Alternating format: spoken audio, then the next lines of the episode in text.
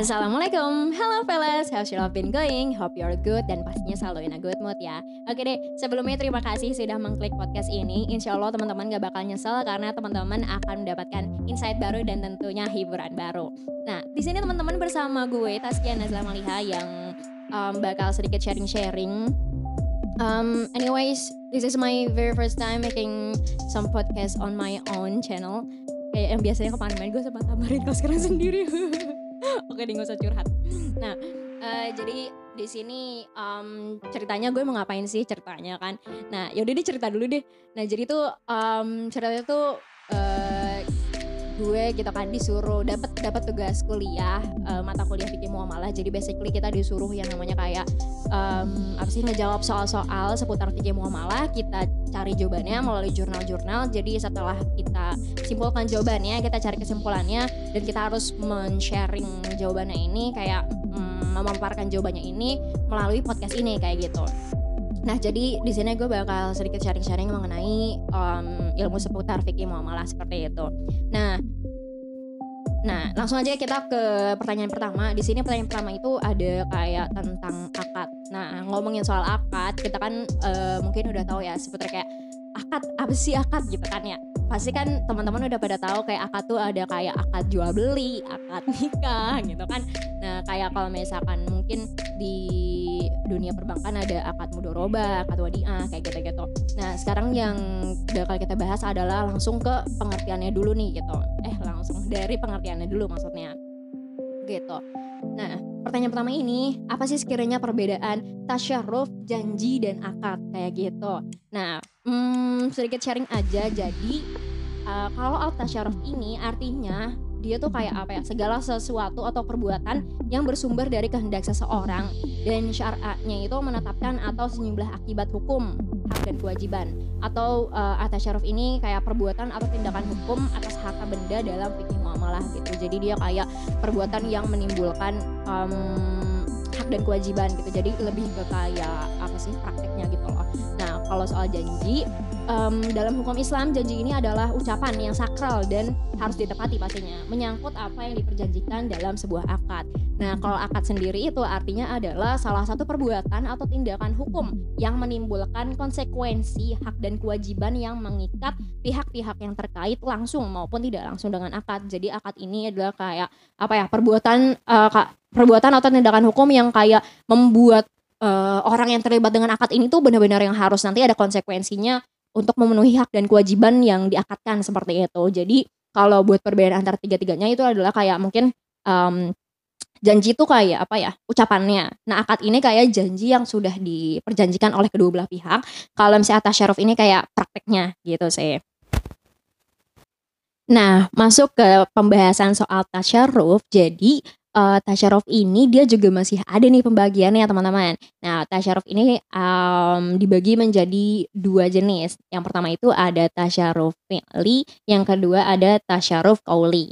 Nah, tasyaruf fi'li ini apa sih? Tasyaruf fi'li ini ialah usaha atau perbuatan yang dilakukan manusia dengan tenaga dan badannya selain lidah ya. Misalnya kayak memanfaatkan tanah yang tandus, menerima barang dalam jual beli atau um, merusakan benda orang lain kayak gitu. Jadi yang uh, lewat fisik tapi selain lidah gitu. Nah kalau si tasyaruf kauli ini ialah tasyaruf yang keluar dari lidah manusia dengan kata lain adalah perkataan. Contohnya kayak jual beli, sewa menyewa atau perkongsian kayak gitu. Jadi basically perbedaan dari keduanya adalah kalau misalnya fili itu kayak fisik tapi selain lidah jadi bukan ucapan gitu ya, lebih ke kayak perbuatannya gitu, praktek uh, yang kita lakukan gitu kan.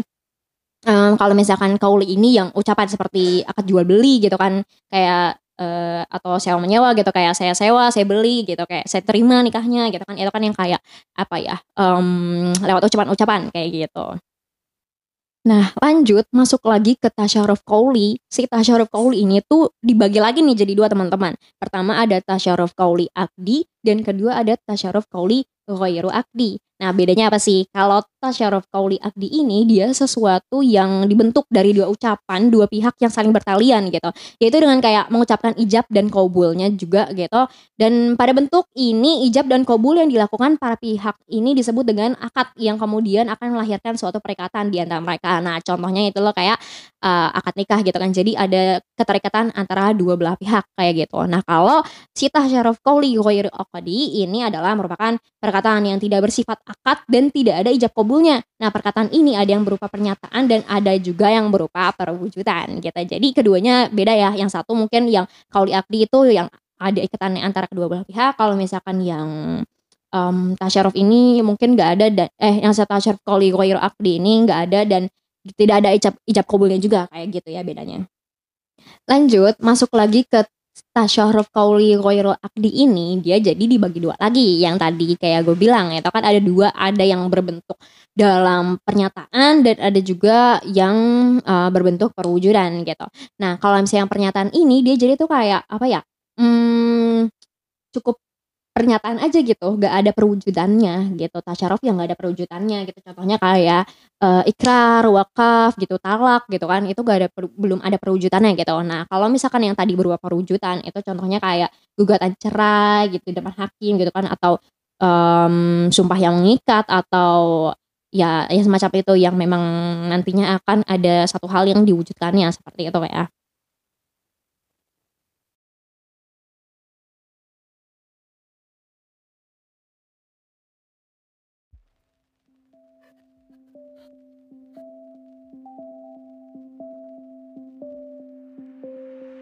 Oke deh, langsung aja kita lanjut lagi.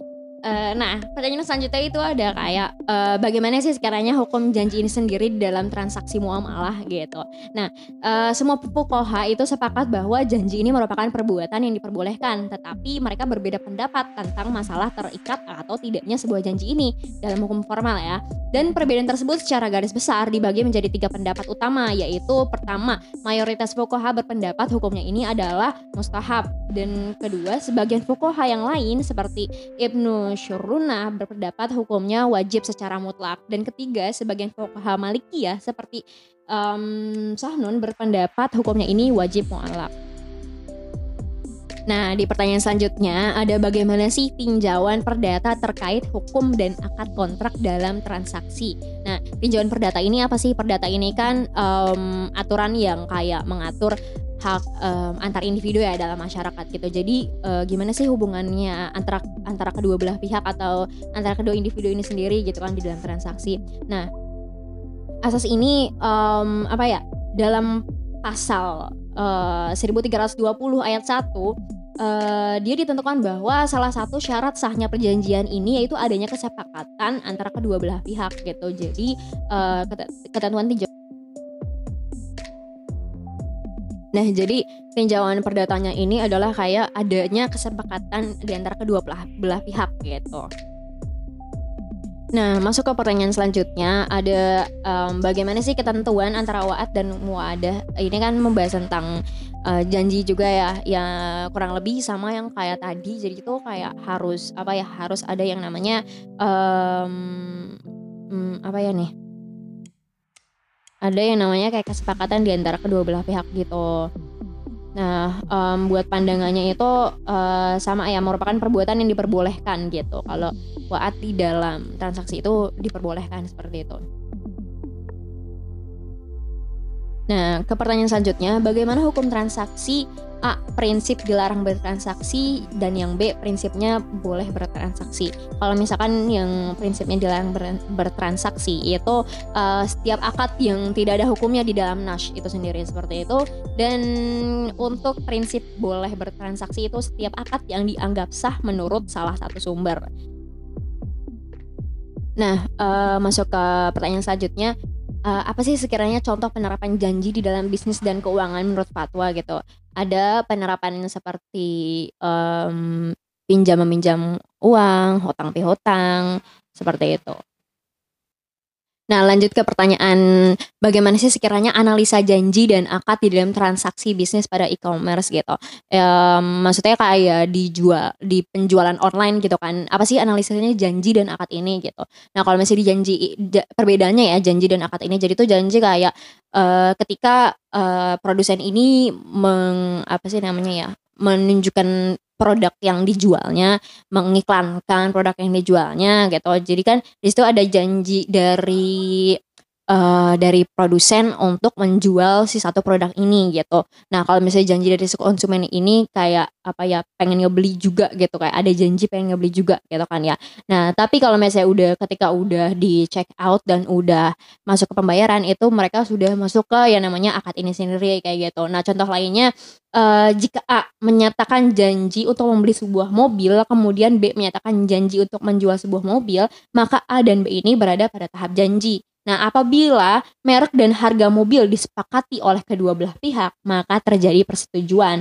Nah, jika um, dua janji tersebut dilaksanakan, misalnya dengan membayar uang tanda jadi terlebih dahulu oleh A gitu kan, uh, maka terjadi perikatan atau yang dinamakan akdu ini sendiri atau akad seperti itu. Nah, ke pertanyaan lanjut selanjutnya, bagaimana sih membeli pulsa dengan mobile banking di mana ijab kabulnya dan tinjauan akadnya. Nah, lafaz akad ijab kabul ini yaitu persetujuan antara pihak penjual dan pihak pembeli untuk melakukan transaksi jual beli gitu. Nah, di mana pihak pembeli ini menyerahkan uang dan pihak penjual menyerahkan barang yang sudah diserah terimakannya gitu, baik transaksi menyerahkan barang, lisan maupun tulisan.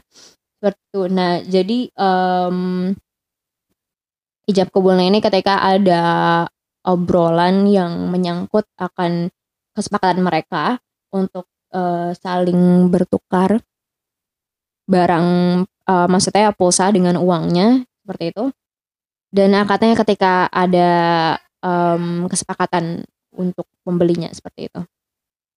Nah, masuk ke pertanyaan selanjutnya nih. Bagaimana analisa rumah makan prasmanan seperti warteg di mana perhitungan makan ada di akhir gitu. Apakah objek jual fikihnya ini memenuhi kriteria? Nah, um, sebenarnya dalam sistem jual beli yang seharusnya akad itu kan harus dilakukan uh, dengan tujuan dan perhitungan yang jelas dan cermat gitu kan sehingga jual beli tersebutnya itu juga terhindar dari praktek spekulasi spekulasi atau maisir seperti itu. Nah, dalam pelaksanaan ini juga menunjukkan adanya ketidaksesuaian asas transap transparansi karena tidak adanya pertanggungjawaban um, penjual kepada pembeli secara terbuka dalam kesepakatan akad jual beli. Jadi uh, kurang lebih belum sesuai seperti itu.